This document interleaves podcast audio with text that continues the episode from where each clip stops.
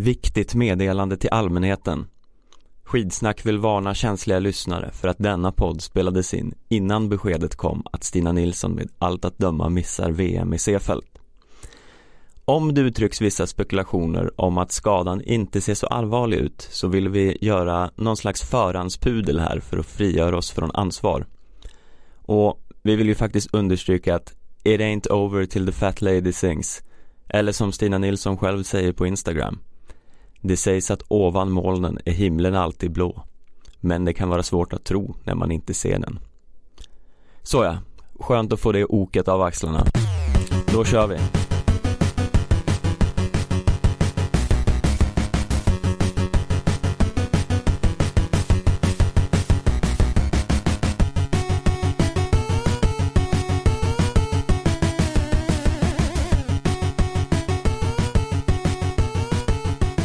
Hallå skidsnacks-lovers och välkomna till en ny vecka i denna underbara värld av längdskidåkning och skidskytte och idrottsgalor och allt annat spännande som dyker upp i denna fantastiska podd.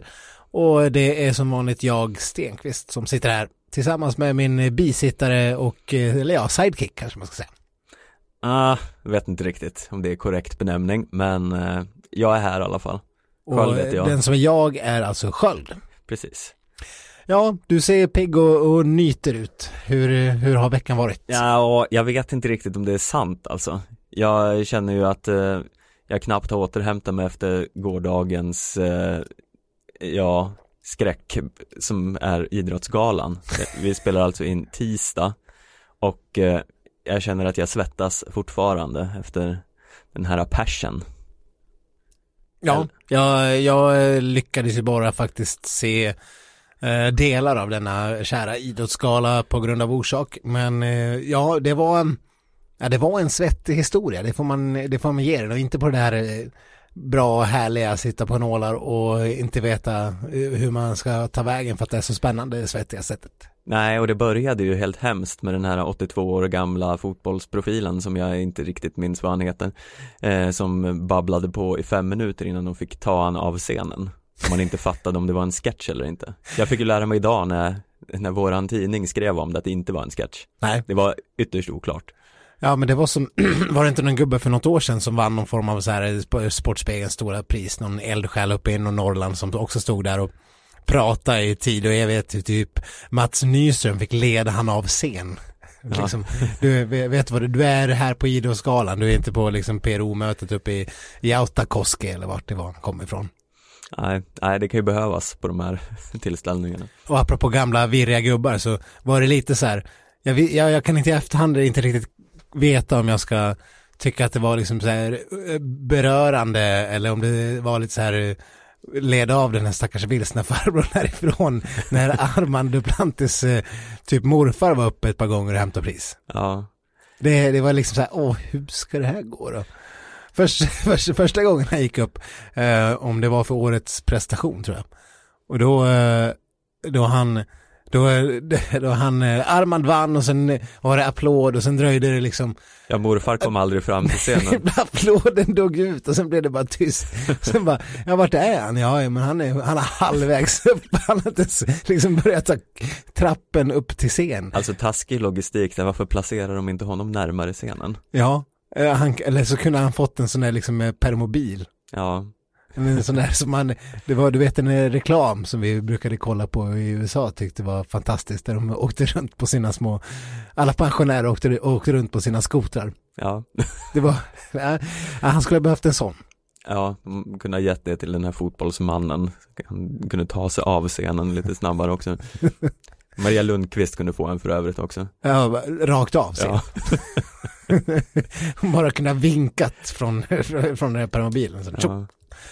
Ja, ja nej hon, eh, henne såg jag faktiskt, det var, det var lite långrandigt kan man lugnt säga. Det var, det, det var mer, nästan mer skämskudde på henne än på Armand Duplantis morfar. Ja, nej men det är, det är ju det här som är de här den här galan, alltså den här ständiga kampen mellan eh, och liksom riktigt bara känna skammen för alla sådana här, vad ska hända nu för pinsamt situationer som är liksom hela tiden så fort Kristin Kaspersen går och lägger sin hand på någons axel och ska dra något skämt då känner man ju lite att åh gud bara du inte ska konversera med den här personen nu för idrottsprofiler kan ju inte föra sig i sådana här sammanhang. hur, hur, menar du då? Det var, det var ganska, en ganska bred anklagelse. kan jag känna lite grann. Ja, men det är ju lite så här, om man ska hårdra det hela och vara lite eh, generaliserande så är det ju som att eh, bevittna ett, liksom, när de har släppt ut, ja men så här, man tänker ett helt gäng sektmedlemmar som har levt under någon så här galen pastor i någon sexbunker i så här 20 år ja. och så kommer de precis ut i verkligheten och vet inte riktigt hur de ska anpassa sig. Jag vet precis vad du menar. ja. Och det, det, är så du tänker att idrotts, eh, pensionerade idrottare beter sig ungefär? Ja, eller aktiva idrottare. Mm. När de eh, måste ta på sig finkläder och sen stå ut med David Sundin och Kristin Kaspersen skämt i två timmar. ja, det var faktiskt något jag hörde, eh, hör och häpna så hörde jag en del av Idrottsgalan på radio. Ja. Av olika anledningar. Eh, eller ja, en anledning var för att jag satt i min bil. Ja, jag hade faktiskt kunnat räkna ut det. ja, men, och då, då hörde jag vad som lät i alla fall som, för att eh, sen fick Radiosporten som sände det här, de hade då egna kommentatorer som kommenterade Idrottsgalan, så att ibland hörde man Idrottsgalan, Kristin Kaspersen och David Sundin. Och sen, sen fick man höra Linnen Sen och, och någon annan radiotjomme som kommenterade vad som hände på vad kommentatorerna gjorde. Det lät som det var mycket röster här. ja, det var otroligt förvirrat. Jag, jag satt där och tänkte, alla de ålderspensionärerna som lyssnar på Radiosporten nu, det är, det är ganska griniga gamla gubbar som eh, skulle jag tro är Radiosportens eh, kärnlyssnarbas. Mm. Du kan ju tänka dig, det är ungefär 75 år, åriga mannen i Sorsele Ja. det är Radiosportens typiska lyssnare. Och när, när han sitter och hör typ fyra röster samtidigt prata i radio, då blir han eh, rosenrasande upprörd ja. och kastar sig till liksom klagomuren om det finns fortfarande. Det kanske inte finns men Om har någon, har någon form av digital kompetens så ger han sig in i någon typ av kommentarsfält eller? Ja fast det har han ju inte Nej. uppenbarligen. ja men kom igen. Nej, eh, och jag kan tänka mig att radioväxlarna gick varma igår. Ja. För det var fullkomligt kaos. Men hur som helst, vid ett tillfälle så, så hörde jag David Sundin han verkar vara uppe sex meter upp, upp i någon ställning av något slag. Ja, det var precis vad han var. Sen, det var han? Ja, och så sa han det. och så sa han att det, var, det här var högt. Ja. Nej, de, det verkar som att de gjorde, jag, vad jag kan döma av vad jag hörde på radio så lät det inte roligt när de eh, presenterade de här olika prestations, eh, jag tror det var presta, årets prestationspris. Ja. Det var eh, Johan Kristoffersson och och äh, Armand och Hanna Öberg och alla vilka det var. Så skulle de liksom göra någon humorgrej av alltihop. Ja, jag har lite förträngt vad det var som hände där faktiskt. ja, det lät hemskt. det var inte radiomässigt i alla fall, så mycket kan jag säga. Det kanske nej. var roligare om man såg David Sundin sex meter upp i den här ställningen. Ja, nej men det var vad det var. Ja. Han åkte upp i en ställning. Okay. Och det var ju varken mer eller mindre. Nej. Men eh, ja, nej, det, det, det är ändå fascinerande att sitta och kolla på sådana här galor för det Ja, det är så oerhört pinsamt mellan varven och man vet inte vart man ska ta vägen. Samtidigt som det är uppblandat med det absolut bästa som finns, det vill säga att man får se sådana här klassiska idrottsögonblick hundra gånger. Mm. Och jag har ju insett det, att jag, jag, jag är ju liksom eh, om det är något jag är svag för så är det så här eh, idrottsögonblick. Jag börjar ju liksom typ gråta av att Andreas Kramer eh, får ett OS, eller EM-silver. Ja. Det är liksom, ja. allt är en genväg till tårkanalerna. Ja, jag har inte riktigt tagit dig för det överdrivet gråtmilda personen Stefan. Nej men det är något som slår till, jag tror det är i synnerhet när jag sitter ensam i min tv-soffa och ser idrottsögonblick. Ja. Det, det var, ja, men... men jag menar Andreas Kramer, visst det var ju fint men jag menar det var ju ett EM-silver. Ja, jag vet. Ja, men det var de, så här, alla skidgrejer, så här, ja. han Öberg, stafettlandslaget, Duplantis, all, ja, alla friidrottare, ja. ja. det är liksom, det, det spelade egentligen ingen roll vad det var, eller så här, återblickar till gamla grejer. Nej. Det, men ja, det krävs ju ändå något för det är liksom inte som, jag grät inte när Björn Goop vann Prix d'Amérique. Va, vad menar du? Det kan dessutom bli favorit i repris. Jag tror det är Prix d'Amérique typ i helgen eller nästa här. Alldeles snart i alla fall. Mm. Eh, men hur som helst. Jag eh, satt och eh, jag hade kommit hem i tid till att årets prestation skulle delas ut så det såg jag på tv. Och det var faktiskt det min jag antar att det är min motsvarighet till eh, att eh, öppna tårkanalen. är, är när man eh, känner, som Gunde skulle ha sagt, ståpälsen. Mm. Det enda gången jag upplevde det under gårdagskvällen, det var under recapen av Duplantis VM-finalen. Mm. Det, det var ändå, det var då som håren reste sig på min arm. Liksom, och det var redan typ när han drog, klarade sex meters eh, höjden. Så jag är ganska glad att det vann årets prestation trots att det här är en podd med en annan inriktning. Ja. Eh, det, för det var ändå fan stort. Ja, jo men det, det kan man inte säga något annat än. Men jag tror att det är hög tid att vi faktiskt eh, börjar gå in på det som eh, är våra beröringspunkter här i den här podden. Är det Sara Sjöströms falska tacktal? Ja, just det, det måste vi faktiskt också nämna.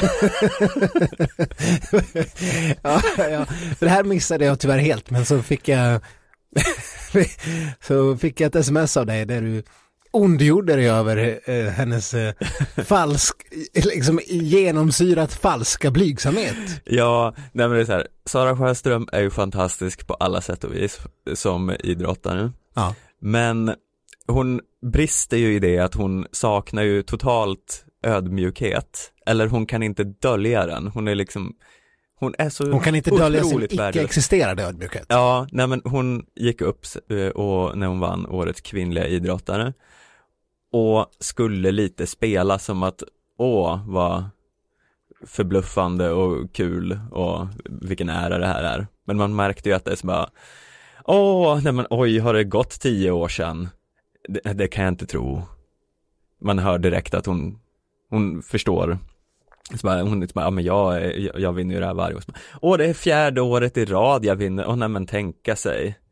Och oj, har det gått så? Åh, nej men, åh, nej men det Ja, nej men det är ju bara, åh, det är ju bara eh, hedervärt att vara nominerad bland de här andra. Eh, ja, ja nej men jättekul. De här andra patrasken som hon inte ens kommer på vad de heter. Ja, hon är så otroligt van vid att vinna så hon kan liksom inte dölja det på något sätt. Hon är mest besviken för att hon inte har vunnit varken bragdguld eller Jerringpris eller, eller prestation eller någonting. Ja men det har hon väl vunnit. Ja men i år. Ja, ja i år. Hon vill väl vinna det varje år? Ja, ja precis. Antar Nej men det var, ja, nej alltså inget ont om Sara Sjöström men hon, hon är en sämre skådespelare än många skidåkare vi har ja. nämnt här. Ja men du ska komma ihåg, eller ja, det, jag menar man kommer ihåg, hon var ju inte, nu slog hon ju förvisso igenom väldigt ung, men hon var ju inte någon så här naturlig, hon var ju lite sådär här simningens motsvarighet till Niklas Bäckström framför kameran. alltså den här klassiska skönt mm. grejen med Bäckström, ungefär den nivån hade ju Sara Sjöström i sin eh, tv-karisma. Hon har ju, mm. hon har ju färdats eh, ljusår. Ja, ja, det är inte, alltså Sara Sjöström saknar inte karisma, det är bara det att hon inte kan, hon, hon kan inte frammana den bilden av sig själv som hon försöker med. Nej. Som den här tacksamma och eh, eh, härliga folkhjälten. Och när vi ändå bara snabbt måste bara slänga in när vi ändå pratar tv-ögonblick och karismor och eh, folks ärlighet framför kameran så såg jag det jag kan gripas lite av är fortfarande är ju Lindsey Vonn-intervjun. Uh, vi, vi, vi måste, vi spelar den. Lindsay, how are you feeling? Uh, I'm a little sad. You know, it's uh, been an emotional few days, and you know, to have my last last run on this course is it's uh, it's sad for me because I love skiing here and I have so many good memories. So um, it's it's hard for me to say goodbye.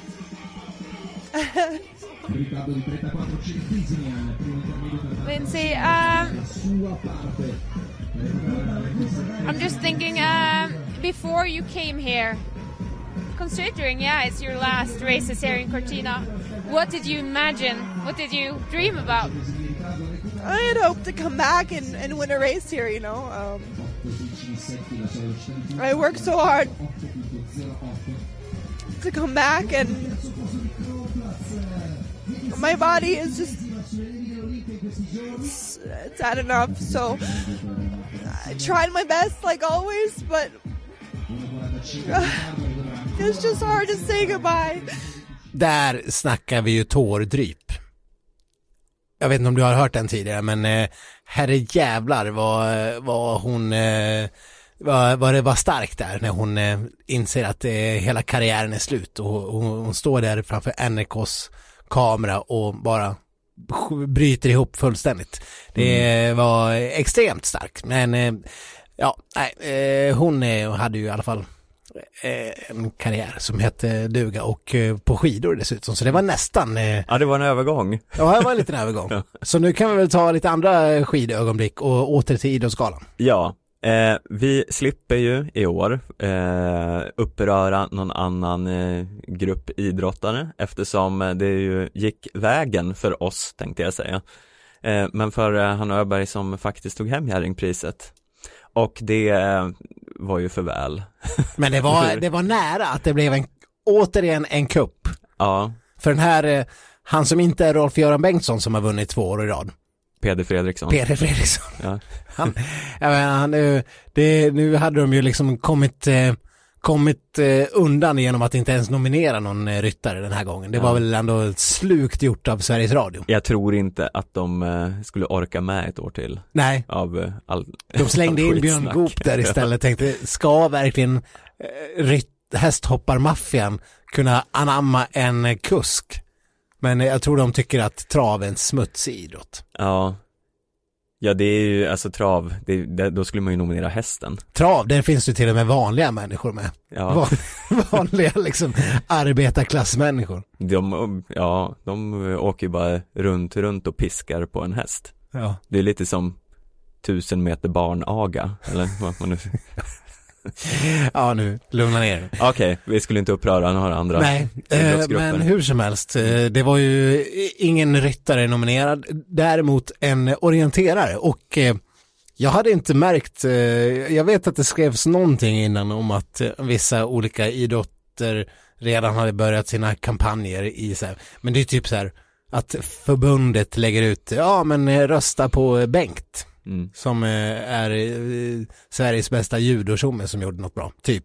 Eh, den typen av kampanj. Men här hade ju då uppenbarligen Sveriges samlade O-ring-deltagsmaffia ja. klivit in och gjort någonting. Gud, jag får bara bilder i huvudet över den här Bengt. Sveriges bästa judotjomme. Gud, jag hoppas att han finns på riktigt. Ja, men du ska se, han kommer att vara nominerad nästa år. Ja. Men eh, orienterarna, alltså Tove Alexandersson har ju varit så här en världsorienterare i hundra år. Mm. Men hon har väl aldrig varit i närheten av att vinna någon Jerringpris? Nej. Inte vad jag kommer ihåg i alla fall. Nej, hon brukar ju alltid vara nominerad till sådana här priser men inte ta sig så här långt. Om jag inte missminner mig. Nej. Och nu var hon enligt uppgift då bara 2315 röster ifrån att vinna Jerringpris. Så jag, jag har ju i och för sig ingen, ja det var 0,48 procent. Mm. Ja, nej men det är, ja Nu ska vi ju inte hålla på så här nu när vi faktiskt eh, fick våran vinnare som vi önskade nej. Men det är, är ju lite så att eh, det står ju en sån här bred folklig idrottare som ju faktiskt eh, skidskyttar och skidåkare är, ah. som ofta vinner. Nu, nu kan det här vara en misrepresentation. Hur många, hur brett är skidskytte tror du egentligen? Ja men ganska brett, det sänds ändå jämt på tv på ja. en stor kanal och eh, lockar ganska stor publik utanför liksom, skidskyttekretsar. Ja. ja, jag älskar ju skidskytte hands down men eh, jag tänker liksom om, om eh... Jo, jo, men om du tänker nu att eh, de som röstar på Hanna Öberg det är ju lite mer gemene man ja. än vad som röstar på Tove Alexandersson. Ja, Där har du mobiliserat Magdalena, styrkor. Magdalena Forsberg, hon, hon har väl en, en uppsjö av sådana här typer av priser, bragdguld och Jerringpris och allt möjligt. Så att det är klart, det har ju alltid haft en stor folk, folklig förankring. Ja, och det sades ju då att Tove Alexandersson ledde ju den här omröstningen eh, tills under sändningen när folk de facto satt eh, och ja men såg de här ögonblicken i eh, tv och eh, ringde och röstade lite i nuet. så, så man kan ana att det var någon form av kampanj där? Ja men garanterat, det är ju alltid en kampanj. eh, om, om det inte är något så här, om det står mellan eh, stora folkidrotter. Och det är ju bara accepterat att Jerringpriset är så. Mm. Eh, det är, man kan inte hålla på och rasa även om vi alltid rasar kring det här, ja, men, men, det är ju våran uppgift. Ja, alltså det, mycket kan man säga om, om eh, orientering eh, och Peder Fredriksson och rytt, eh, hästryttning och sådär, men visst att det är säkert jättemånga som sysslar med det, men det, det, det, det, det är inte folkligt på samma sätt. Som, är, som en, en, en skidåkare eller en, en Stenmark eller en Björn Borg och få liksom Sverige att eh, stå still. Nej. under x antal perioder eh, varje, varje säsong. Nej, och det är, det är ju svårt för en, eh, en ny sport att ta sig in där, men det är ju som helt plötsligt var alla intresserade av triathlon för några år sedan när Lisa Nordén eh, gick igenom liksom den, den folkliga mm. eh, ja men vad säger man, Hon krossade den, det folkliga taket Ja, glastaket, glastaket. till folket. ja, typ, ja. ja. Inte världens bästa. Nej, eh, nej vi, vi, släpper den. ja, vi släpper den här. Eh, men, eh, för det, ja, det kan ju bli så med en eh, OS-sport som helt plötsligt alla får upp ögonen för. Ja, men det var ändå fint. Hanna Öberg såg ju jävligt besviken ut när hon inte vann årets prestation. Ja det gjorde hon faktiskt. Ja, alltså liksom lite sådär arg, som en ja. dålig förlorare. Ja. Det är, och det, jag antar att man måste vara en ganska dålig förlorare om man ska vinna OS-guld och, och börja bli världsstjärnor i en ändå så pass stor sport som eh, skidskytte ändå är. Då måste man väl ha lite vinnarskalle gissningsvis. Mm. Men Eh, hon kanske också måste bättra på sin eh, fake eh, applådera och vara glad åt någon annan som vinner i ens kategori face. Ja, det, det, behöver man ändå på gala. Ja. Men en annan sak vi fick i alla fall med oss av den här galan, det var ju att det var någon tjomme som tackade Gud i sitt segertal. Ja, du var väldigt exalterad över det här. Ja, men det gav en internationell eh, air till hela galan. Eh, gudarna ska veta att jag inte är den eh, mest religiösa typen. Men det var ändå lite, lite fint att se. Ja. Jag vill ju minnas när, om det var någon Grammy-gala eller vad det nu var, när Justin Bieber sa Uh, I would like to thank God, not only God, but also Jesus. ja. ja. det är fantastiskt. Mm. Men den här show, showmen, eh, det var någon kvinna som, en basketspelare som vann ett pris. Hon, eh, hon tackade Gud flera gånger. Mm. Och bad och höll på och härja. Det, det gör sig inte så bra på svenska egentligen, men det är, det är mest för att man är van med de här, eh, ja, oftast eh, rapparna som eh, kliver fram och tackar Gud. Mm. När de tar emot Grammys ja. och sånt. Det är lite mer äkta. Du vill ha mer Gud i svenska galor? Är det? Jag skulle vilja se, se, ja. Mer Gud, ge mig. Hade Armand Duplantis Gud. varit där och tagit emot och pris kanske han hade tackat Gud. Han är ju ändå amerikan. Ja. Det ligger ju helt i linje med deras verksamhet. Ja, men han var ju med på en liten film när han ja. hade slipat extremt mycket på sin svenska. Ja, vad ska man säga? Det var ju, jag, jag, jag skulle vilja såga det, men det var ändå gulligt. Ja, jag tycker ändå han var liksom bättre på svenska än vad Marit Björgen är på engelska. ja men svårt. ja, ja. Nej men eh, är det nog med eh, idrottsgala för, för i år eller? Ja, jag tror det. Jag tror vi måste lyssna på en sån här. Ja, men om vi ska ta steget till eh, lite skidåkning och sånt där som vi brukar prata om, eh, inte bara gala, eh, så har det ju, eh, det var en eh, på många sätt eh, chockerande helg i Ottepää eller på många sätt, på ett sätt var det väl kanske främst när Stina Nilsson gick och eh, skadade sig. Ja, jag vet inte vad du tyckte var så otroligt chockerande annars förutom eh, skräckskadan på Stina. Det, om det var... Nej men det var tillräckligt. Det var Skräckskadan på Stina. Kallas, eh, vad blev det, sjätte plats? Ja. Kanske var chockerande också. Satte skräck i oss alla. Ja. Nej, men Stinas eh, skada och eh, på eh, i semifinalen när hon knappt för övrigt tog sig till final. Hon fick ju, hon fick ju göra en sån här superfällning. Ja, hon hade ju gått vidare på tid visserligen. Ja, ja. Så det var ju ingen Nej, fara visst. så. Men det var, eh, hon fick ju till målfoto mot en på nytt född Majken Kaspersen Falla och Jonna Sundling där. Ja, ja för övrigt Falla kan vi ju bara nämna, hon vann. Det var ju lite tråkigt att se. Ja. Men det var väl inte alls vad vi ville att hon skulle hitta tillbaks i någon form av form. Även om vi, vi ägnade stora delar av förra avsnittet att prata om hur, hur, hur dåliga Norge är så var det inte som att vi önskade att de skulle komma tillbaks. Eh, nej, vi får väl lite så här, vi har ju en tradition här i den här podden att eh, ta livet av skidåkares karriärer och sen återuppliva dem. Ja. Det är väl det vi får göra med Falla här då.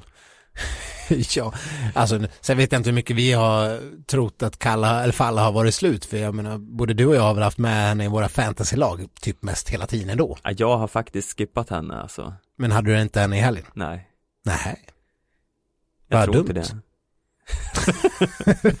jag minns inte nu. Nej, men eh, ja, nej, skulle vi prata om Stina eller Falla, vad sa vi?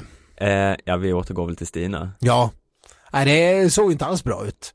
Och sen säger de att de har lagt eh, tryck på det och hon skulle liksom lindas och högläge och massage och grejer. Men eh... Ja, vi ska ju säga nu i podden en stund att eh, ja, det, vi spelar ju in det här några dagar innan det kommer ut.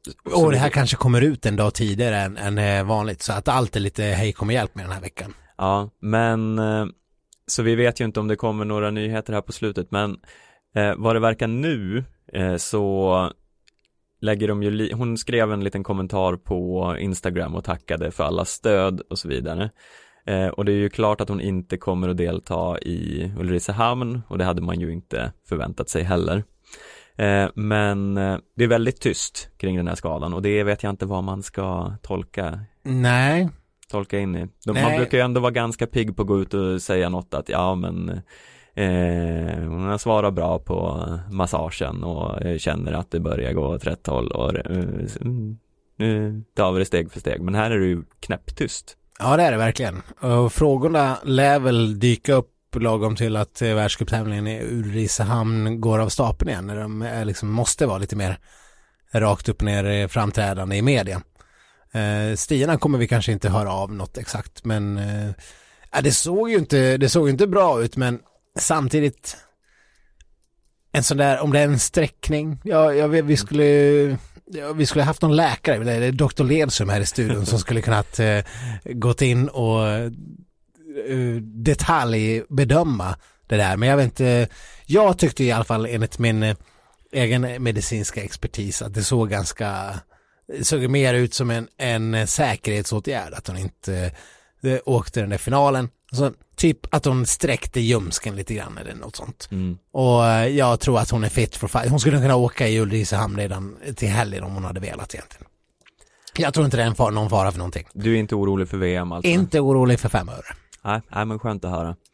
Eh... Sen kan man ju vara orolig för eventuella följdskador om det är så att hon visar sig ha någon form av känslig muskel eller eh, bristning eller att det gör att det, hon kan, eller om hon går på för tidigt och drar upp en allvarligare skada. Det vet ja, jag inte. Nej, för det är ju det, det, största problemet här är ju då att Falla verkar vakna till liv igen För då mm. kommer hon ju kanske få ta i lite mer För hon har inte behövt ta i någonting tidigare den här säsongen Fast hon har ju också blivit slagen i spurt eh, Ja men det var ju också lite av eh, att hon inte fattar vad som hände Nej, Nej.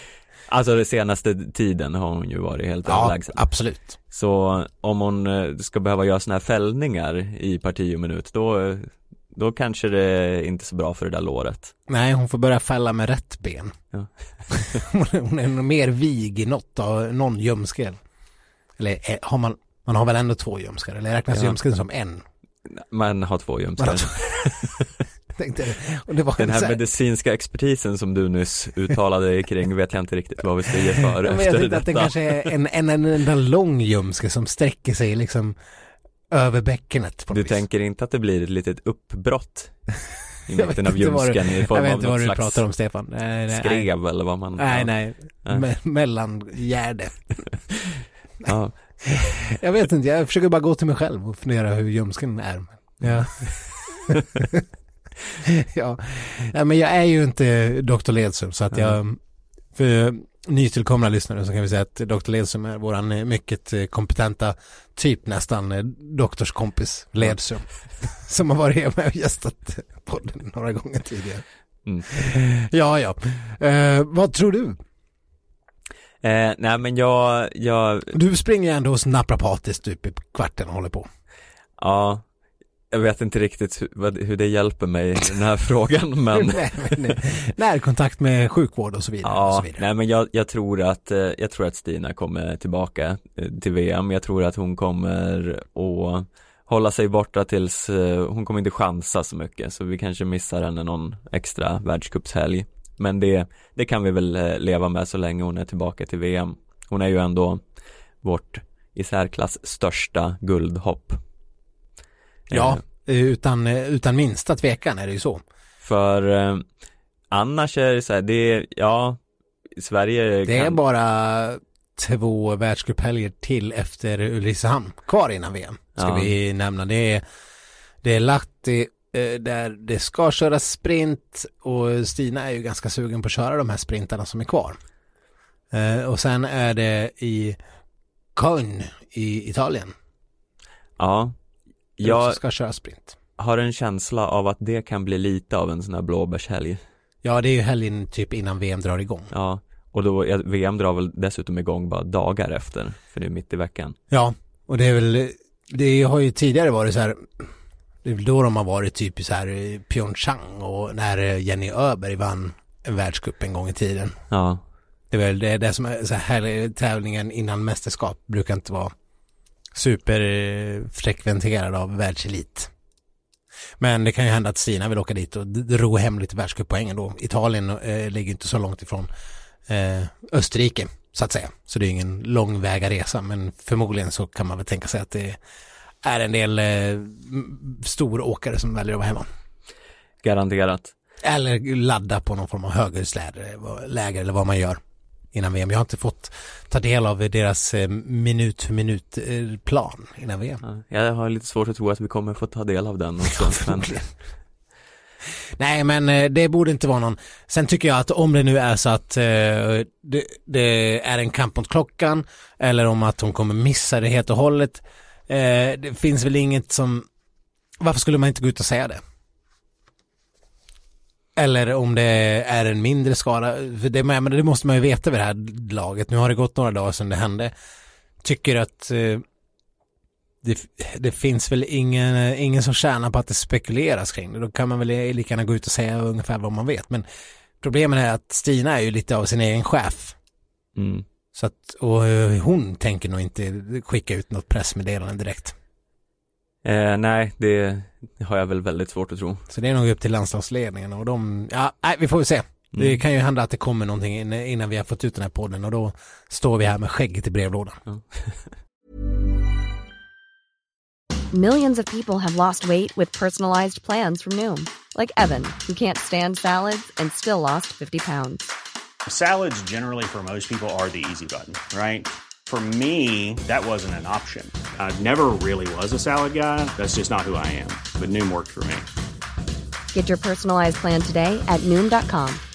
Real Noom user compensated to provide their story. In four weeks, the typical Noom user can expect to lose one to two pounds per week. Individual results may vary. Ja, om eh, vi ska prata lite övrigt om helgen så, eh, ja, Kalla hamnar ju en bit efter, men Ebba Andersson såg ju glädjande nog eh, rätt het ut. Men, ja, men Kalla, ska vi vara oroliga? eh, jag väljer att eh, stoppa huvudet i sanden lite och tänka att hon bara, att det här är en del av Story of your life, Stefan. det här är en del av hennes plan. Hon Ja. eh, ska inte vara formtoppad än. Det här är ju ändå liksom eh, enmilan är ju lite av Kallas paradistans. Ja. I Seefeld, i Seefeld är det en klassisk eh, enmilare. Mm. Eh, och hon var ju liksom, eh, från, med, ja, Johaug kommer ju vinna allt i VM, det vet vi ju redan nu. Eller i alla fall, eh, hon kommer ju vinna, vinna 10, 10, 15 och 30. Alltså 15 är ju då skiathlonen. Mm.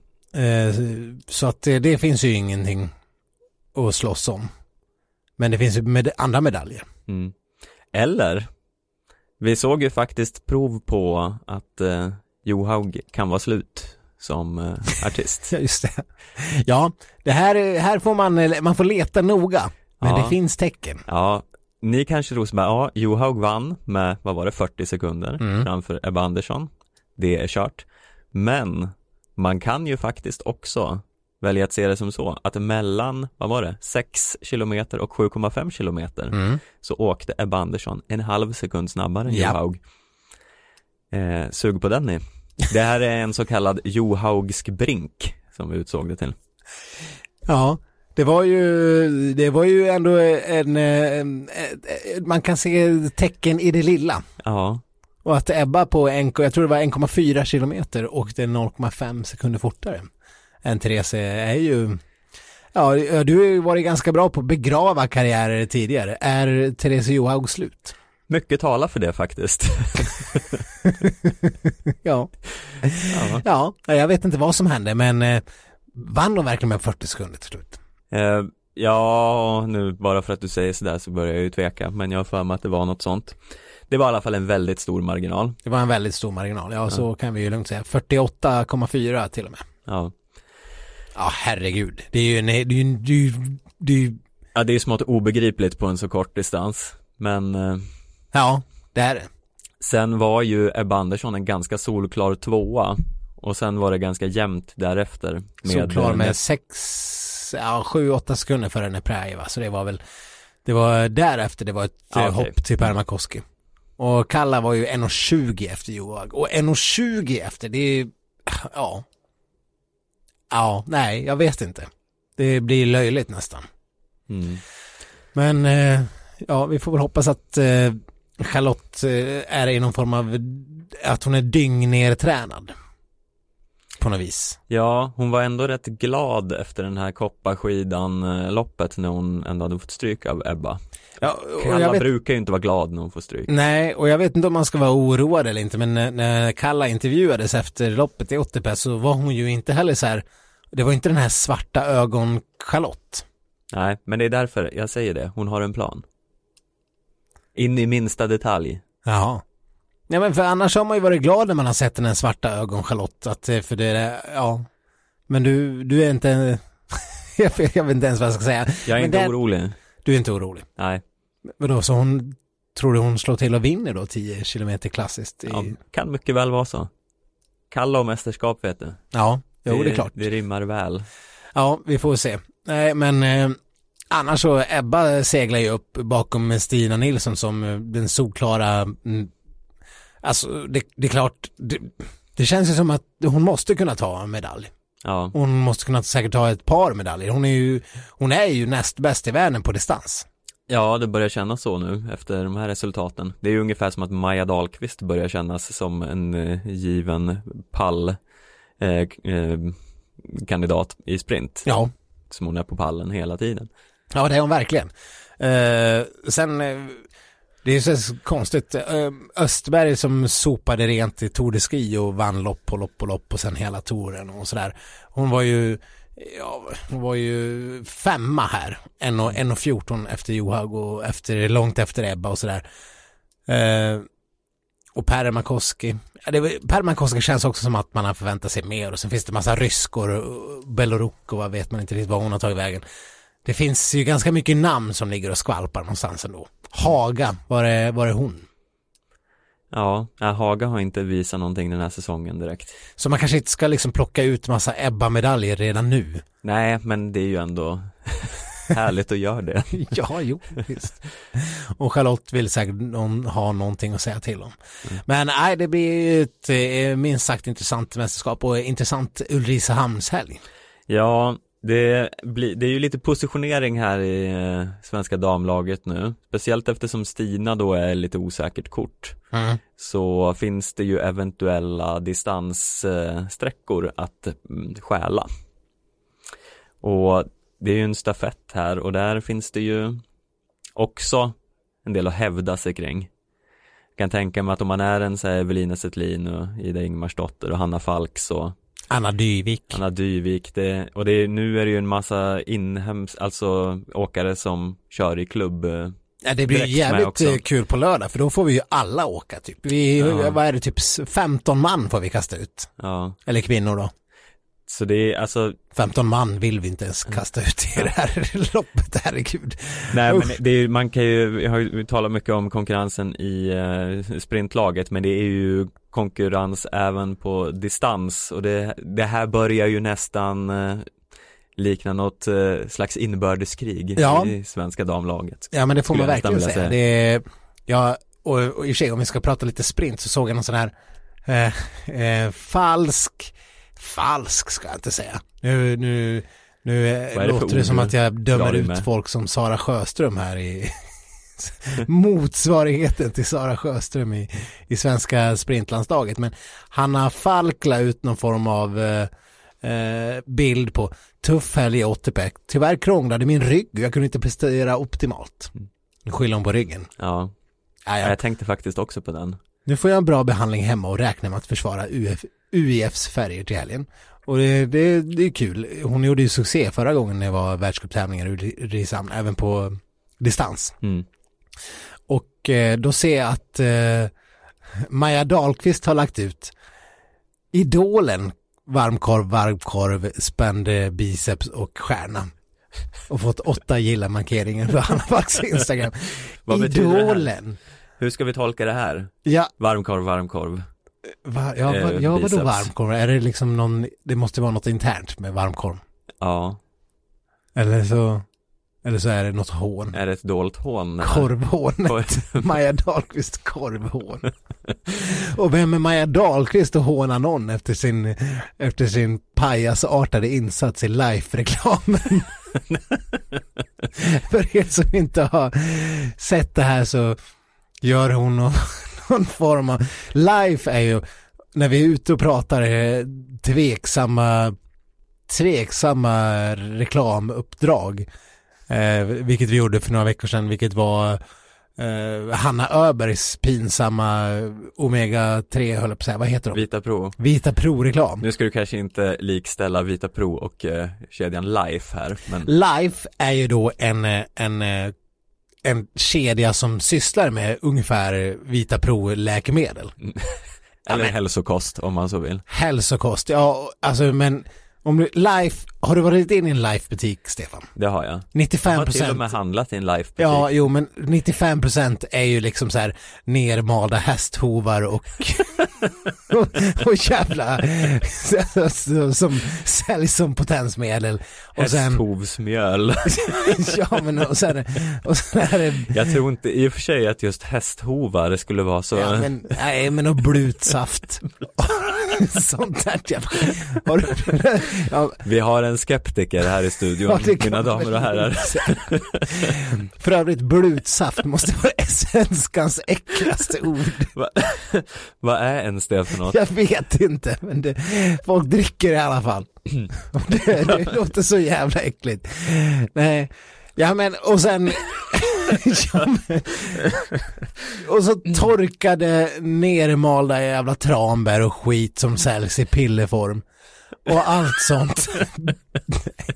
Life är jävla bluff och båg handel. Lugna ner dig nu Stefan. Mm. Det här, är, det här är sant och du vet om det. Ja. Kom till saken nu. Ja, Vad är men de är ju tydligen någon form av stor sponsor till svenska eh, landslaget. Mm. Live och McDonalds, det är en härlig kombo. ja, men verkligen. eh, men man måste väl gå dit och få någon form av tarmsköljsmedel efter att ha varit på McDonalds. Det är väl så det hänger ihop på vis. Hur som helst, live, om man kollar noga så kan man se live på svenska skidlandslagets typ knän. Mm. Eller ovanför knäna. Och det finns någon bisarr reklam, eller det finns flera reklamer, men jag såg den på tv i, idag när vi spelade in denna podd. Där ett namn skymtar förbi, eller ett ansikte skymtar förbi och jag tänkte, vad fan, vem är det där? För det var två landslagsdräkter. Sen gick jag in på då Lifes Facebook-sida och så hittade jag de här reklamfilmerna. Och då är det ta mig fan Maja Dahlqvist som står där och klappar takt i någon helt bisarr disco-version av eh, jag vet inte vad. Det står 25 färgglada tjommar och dansar och sen står två stycken två stycken dudes i jävla landslagsdräkter. Vem var den andra duden? Ja, det här är ännu sjukare. Det var Anders Södergren. och varför Maja Dahlqvist och Anders Södergren tillsammans gör reklam för Life 2019 ja. eh, övergår mitt förstånd lite grann. Eller så är, har de tagit in någon Anders Södergren lookalike och stängt på honom en landslagsdräkt. Varför man skulle göra det är ännu mer obegripligt. Ja, alltså man kan ju ifrågasätta lite hur bra koll Lifes marknadsavdelning har. För man borde ju vilja ha aktuella namn med i sin reklam. Jo men det här är ju, alltså antingen är de ju dårar eller så är de geni, geniala. För att eh, det här måste ha spelats in för ett tag sedan. Mm. Och Maja Dahlqvist har ju inte varit household name särskilt länge. Nej. Minst sagt. För jag menar, i alla fall innan den här säsongen måste det vara inspelad och vem var Maja Dahlqvist då? Nej. Hon var ju en nobody. Så de kanske tänker så här, de tar med Maja Dahlqvist som ett nytt och fräscht namn ja. och så tar de med Anders Södergren för att visa att åh, även om man är så här gammal så kan man bli så här äh, dansvital bara man proppar i sig lite, lite... hästhovs eh, essens och eh, blutsaft. ja, ja, nej, jag, jag säger antingen är de dårar eller så är de geni. Ja. Eh, ni får väl själva avgöra. Ni får, ni får surfa in på Lives Facebook-sida och, och kolla upp de här reklamerna. Men eh, ja, eh, jag vet inte riktigt hur vi kom in på det här sidospåret. men, men eh, eh, Blutsaft är bra mot järnbrist i alla fall. Ja, ja. Ja, men det är bra. Det, det kanske jag ska testa för jag äter järntabletter ibland och de, de blir jag mest dålig i magen av. Det, järntabletter är ett helvete, Stefan. Mm. Och så får du svart avföring dessutom. Ytterst och, obehagligt. Jag tror att vi faktiskt måste gå vidare.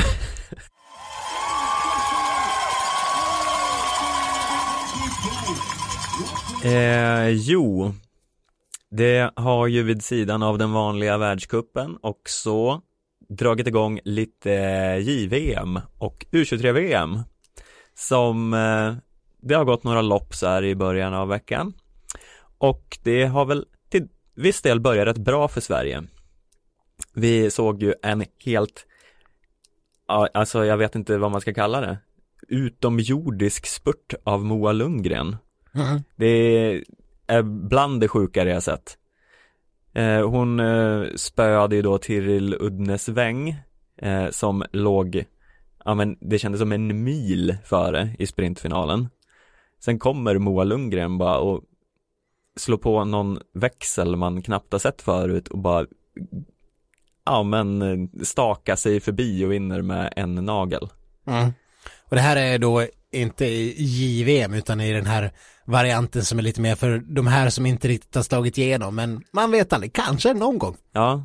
VM. ja. Eller U23-VM i folkmun. Ja.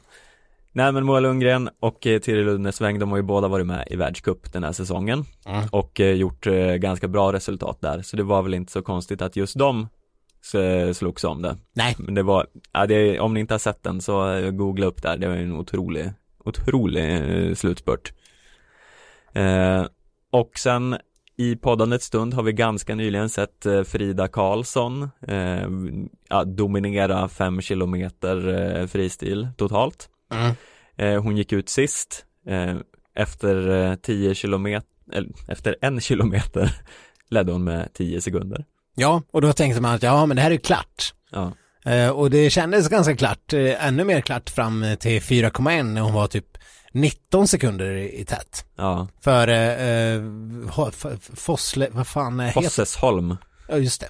det. Det har smugit sig in ett S som inte borde vara där i Fossesholms namn. Precis. Och hon är ju en av de här två beryktade norska talangerna som de pumpa full med tillväxthormoner när de var små.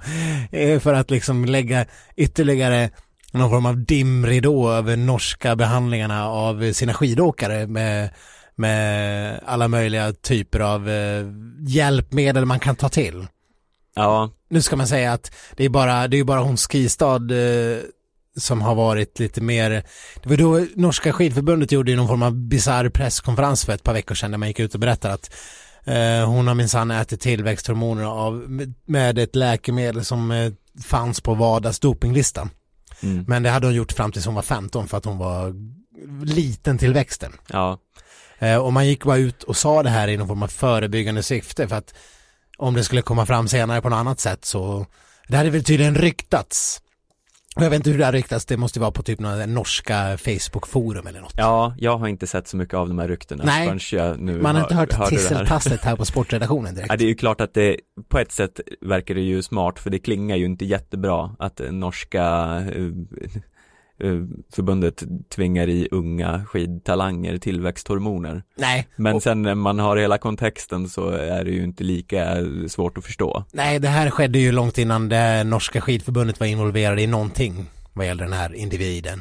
Mm. Eh, utan det var väl rent medicinskt syfte för att eh, hon var som sagt liten till växten och det är ju inte direkt ovanligt. Så, så, Ja, det är ju, sånt händer väl med väldigt mycket, många barn och ungdomar. Ja, och en, Leo Messi har ju proppats i sådana här hormoner Precis. till exempel.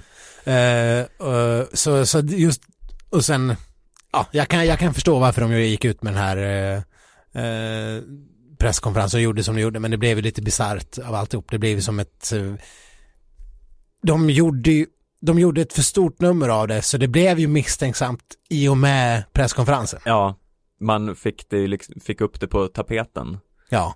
fast man ville De kunde ha liksom ner bara smugit ut det, fast då hade ju det, då hade ju det också på- förstås, Ja, jag vet inte hur man skulle ha gjort det här i en optimal situation. nej, nej det blev, det blev lite skumt alltihop. Men hon Fo- Fosslesholm, Fossesholm. Fossesholm, det är helt omöjligt att säga. Fosseholm hade varit mycket bättre. Ja, det hade det. Eh, Hon hade ju genomgått en likadan eh, behandling på ett samma sätt, men, men eh, med substanser som inte fanns på vardags lista. Och, så det var väl lite, det var väl, det var väl mindre kontroversiellt. Ja, för övrigt, jag sa det här till dig förut, men eh, om vi ska ta Skista, eh, eh, Stavås, Skista. Ja.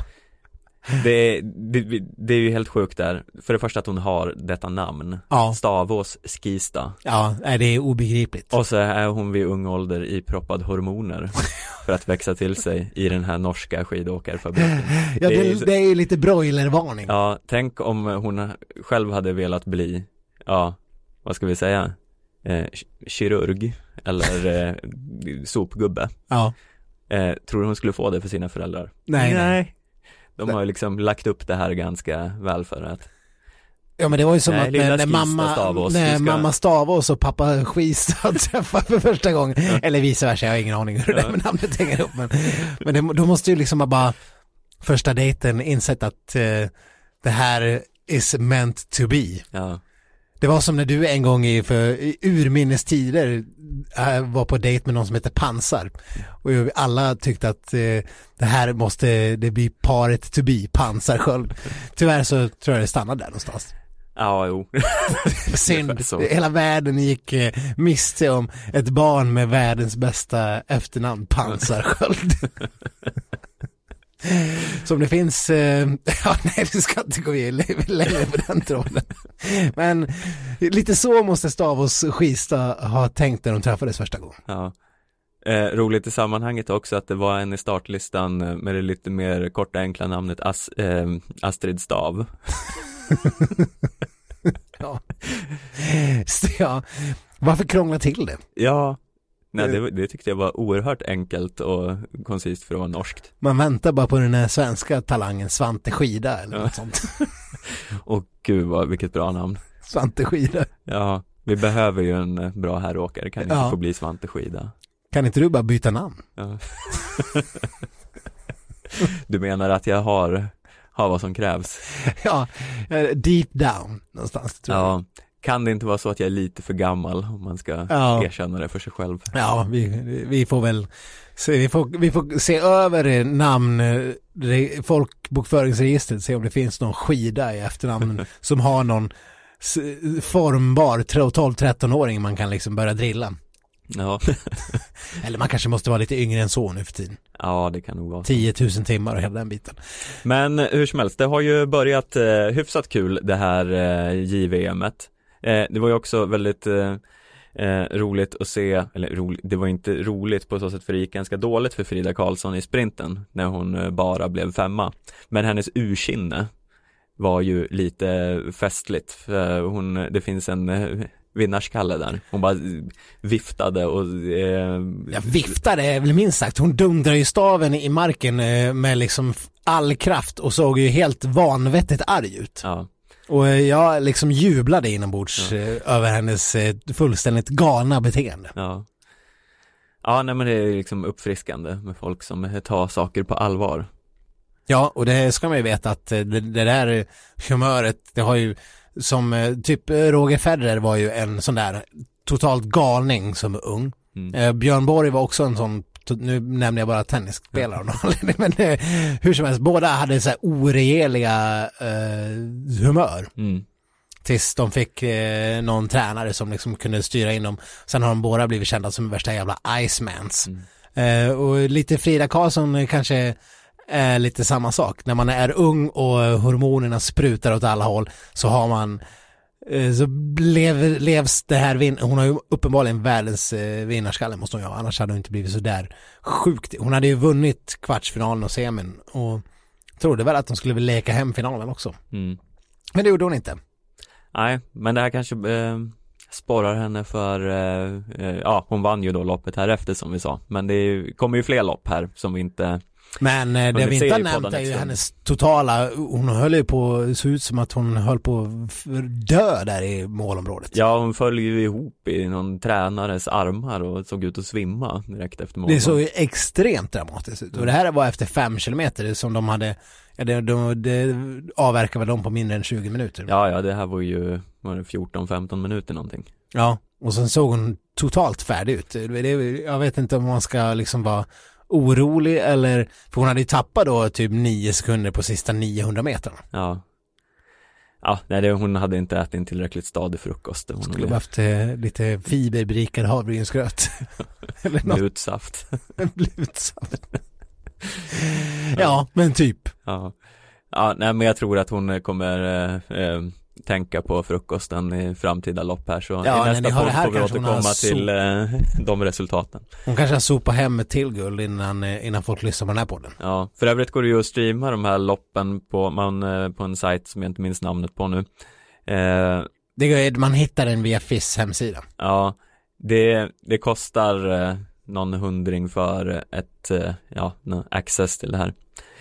Men det är en väldigt festlig kommentator som eh, snöar in sig att det är svårt att uttala baltiska namn och sånt där. Eh, Vad är det för språk den här kommentatorn pratar? Ja, han pratar engelska. Ja. Eh, han, det känns som att han sitter hemma och bara babblar till ett lopp lite grann. Han har liksom inte riktigt superkoll på läget mer än de kanske största favoriterna. Det här hade kunnat vara ett uppdrag för skidsnack. Ja, ja absolut. Precis som eh, vi har fortfarande inte fått några signaler från SVT att de har tänkt eh, sända ut eh, prologerna och låta oss kommentera. Nej, nej, men snart så händer det. Ja, vi måste ju också eh, nämna veckans bomb. Om inte veckans bomb är Stinas skada, men det här var ju kanske eh, eh, lite av en nyhetsbomb.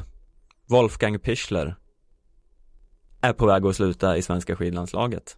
Ja, det är ju rätt galet. Det började med att Hanna Öberg gick ut i en eh, intervju. Eh, Var det med DN, minns inte just nu. Eh, Nej, Creddas den som creddas bör, men kommer faktiskt inte ihåg i nuläget. Gick ut någonstans. eh, Och eh, sa att hon var osäker på om det var en så bra idé att ha kvar Wolfgang Pichler efter att hans kontrakt nu gick ut. För Nej. Och jag ja, vi måste fasta lite kring det, nu får vi inte yra på för länge liksom, men alltså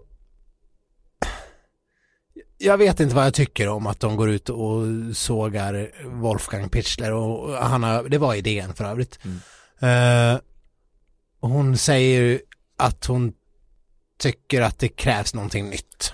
Ja, Och det hade Sebastian Samuelsson också uttryckt lite grann på Idrottsgalan så här. Ja, det är klart att det måste komma något nytt. Mm. Måste det det? Det här är ju mannen som har gjort er lite halvbra. ja. Varför måste det komma något nytt? Eh, ja, ja, ganska mycket bra får man ju ändå säga.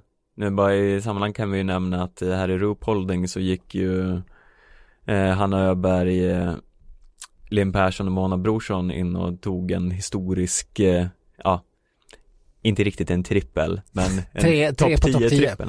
Ja, men Hanna säger så här. Jag ska dra ett citat citat. Wolfgang styr egentligen all träning, säger han. Ja, inte skyttet kanske, men han är ändå inne och petar i det. Och styrketräningen skulle jag helst se att vi fick någon annan som helt kunde fokusera på. Nu ska Wolfgang vara inne och peta i det. Jag vill att ni ska göra det här och det här och det här. Och, och det verkar vara lite grann så kring allt möjligt. Eh, och hon klagar på att det är svårt för Wolfgang att göra en individuell plan. Hon vill ha det som Stina Nilsson har. Och, och, men vad fan, det är ju hans stenhårda satans regim som gör att de nu kan skörda frukt och vara lite bra. Ja, ja det är ju de som uthärdar den här eh, stenhårda regimen som blir bra. Det var ju som Tio Söderhjelm, han orkade ju inte och gav upp sin eh, skidskyttesatsning. Ja, För han klarade inte av Pichlers schema.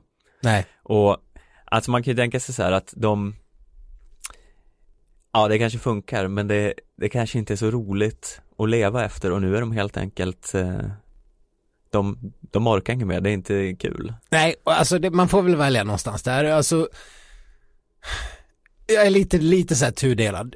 Man, dels, man kan vara, man kan vara de här typerna som, eh, men, som går och tränar ganska mycket men sen liksom rundar av med eh, en påse fint löst till lördags eh. Alltså lite typ team Anna Haag. Ja. Eller så kan man vara team nu kör vi efter Wolfgang Pichlers eh, regim och sen blir vi jättebra. Men sen måste vi lägga av vid 26 års ålder för att jag håller på att spy på allting. Eh, Som är då team Helena Ekholm. Mm. Men då har man i alla fall varit bäst i världen några år. Och jag, jag, det, är väl, det är väl, jag vet inte, det, jag är lite kluven här. ja, Men väljer man att ha skidåkning eller skidskytte som yrke så kanske man måste vara lite grann, man måste kanske ge upp sitt liv i de tio åren man har. ja gud de fick ju ändå gå på idrottsgalan här alla skidskyttar. Nu är Ja. man ju livrädd för att de ska ha fått ebola. Ja. Jo men du kanske inte får eh, dricka ett glas vin på hela säsongen och du, men du kanske, och du kanske inte borde äta ens en näve lösgodis egentligen. Jag tror inte att det är så stort problem att äta en näve lösgodis i Ja men du kanske inte ska göra det. Nej. Det, det kanske inte är något problem men det, det kanske inte borde du göra. Mm. Jag vet inte. Nej. Nej, du är ju inte Wol- Wolfgang Pichler. Nej, jag menar han, ja, han kanske säger att det om han säger att det är okej så är det okej. Mm. Men jag förstår ju, jag förstår ju Varenda varför- gång de zoomade in Wolfgang Pichler hade han för övrigt ett vinglas i högsta hugg på Idrottsgalan. Ja men att han gillar att tuta på med alkoholen, det vet ju alla om. Ja. Han, han var ju för fan och köpte, han var ju fyllde kylen med öl någon gång, det var ju bara några månader sedan när de skulle ha en jävla tränarfest och det blev lite av en halv skandal. Ja. För att Wolfgang hade varit och köpt sprit. Mm. nu, skulle, nu skulle vi fan festa på. För övrigt är det så himla roligt att eh, Wolfgang Pichlers bror Klaus Pichler är borgmästare i Ruhpolding. Ja. Men det känns också helt, eh, det känns helt rimligt på något Ja. vis. Helt superlogiskt. Men åter till ämnet. Ja, alltså jag, jag vet inte, jag tycker inte, eh, om man, om man står och tycker att, eh, att man inte vill ha Wolfgang, då känns det lite grann som att man ger upp Ja, ambitionen om att eh, bli totalt bäst i världen. ja alltså jag håller med där. Jag, jag känner en stark oro för det svenska skidskyttelandslaget utan Wolfgang. Ja, Eh, det känns ju ändå som att det är så tydligt att han har haft en så stor del i det här. ja, och det, det gick ju så pass långt eh, när, när, det var, när förra gången det begav sig att eh, Carl-Johan Bergman och Björn Ferry och de här tjommarna eh, liksom fick eh, nog. Mm. Och eh, Pirster fick inte ha med herrlandslaget att göra längre. Eh, och, och jag vet inte vad det gav för resultat. Men ja, ja, man kan ju anta att man kan, eller man kan ju hoppas att eh, de kan ta med sig delar av av han, alltså, vi alla vet ju att det är, han, man, de tränar helt vansinnigt mycket och det var väl någon som gav uttryck för att, ja man kan ta hans program som en liten sådär, man kan ta det som en vägledning och sen kan man väl göra så mycket man orkar typ. Mm. Och det kan man ju fatta. Det får man väl köpa men, eh, ja, nej, det känns inte som att, ja, jag vet inte vad jag ska säga. Det skulle behövas lite så här ryska eller kinesiska interneringsläger för våra idrottare om det ska bli någonting. Ja. Så bara ta bort dopingen. Men de är fulla för att de måste drilla alla de här äh, barnen som ska dansa synkroniserat till svenska OS-invigningen. Just det. Just det. Ja, det finns inga platser. Återkom efter 2026. Ja. Ja, ja. Nej, vi får väl se. ja, nej, det är svårt att sammanfatta det här men vi kan väl säga som så att vi, vi är oroliga. Skidsnack lyfter ett, eh, ett varningens finger Ja. för den här riktningen. Sen eh, öppnade ju faktiskt Pitchler för att, eh, han, han sa att han hade massa erbjudanden men att han gärna jobbade kvar inom svensk skidskytte i någon form av eh, befattning kanske. Om det fanns någon sån öppning. Och jag vet inte, det, det ja, jag hoppas ju det ändå. Ja. Men eh, man vill ju ändå ha kvar lite av det här. Sen kanske, det kanske framkommer sen att han, eh, när han väl är borta från all makt, att han var total CP-galning. Lite är han ju det. Mm. Men det kanske går djupare och värre än vad som har kommit upp till ytan och då får vi väl, eh, då får vi lägga oss platt och säga att vi, vi kunde inte ana någonting. Nej. jag ser det här, jag, jag har ju blivit besatt av att titta på Rederiet repriser om dagarna. Ja. Det här har jag nämnt tidigare. Självklart, det går ju på tv, varför Ja. skulle man inte kolla på det? Nej, men jag tror, det känns lite som att om han avgår kommer det bli som med Reidar Dahlén, att han lämnar bara över till, till någon son eller något, sen kommer han ändå verka i bakgrunden och bestämma allting. Står och skö, som marionettdockor som man står och drar i. Ja, Ja, vi får väl hoppas det. ja. En, en fin referens här att avsluta med. Få in lite rädd. Ja, men herregud. Eh, Nästa vecka så kommer vi ha massa spännande att prata om. Vi kommer ha haft en ny stafett och en helg i Ulricehamn och det Mer JVM och avverka. Herregud, och det är snart eh, bara veckor kvar. Eller ja, snart. Det har ju alltid bara varit veckor kvar beroende på hur många veckor eh, man snackar om. Men det, är, det är lite av en tolkningsfråga vad som räknas som bara veckor kvar. Eh, Vad är det du vill ha sagt egentligen? ja men Sefelt, det är VM drar igång. Vad är det? 19 februari. Mm. Det är ju, det är ju svin snart. Ja. Eh, Sjukt är det. Men eh, vi behöver andas lite nu och vila till nästa vecka då Ja. det är dags för ännu ett skidsnack. Eh, så eh, ni når oss på sociala medier, Facebook, Instagram, skidsnack gmail.com. Nu tar vi ett varsitt glas blutsaft och så hörs vi igen nästa vecka. Hej då! Hej då!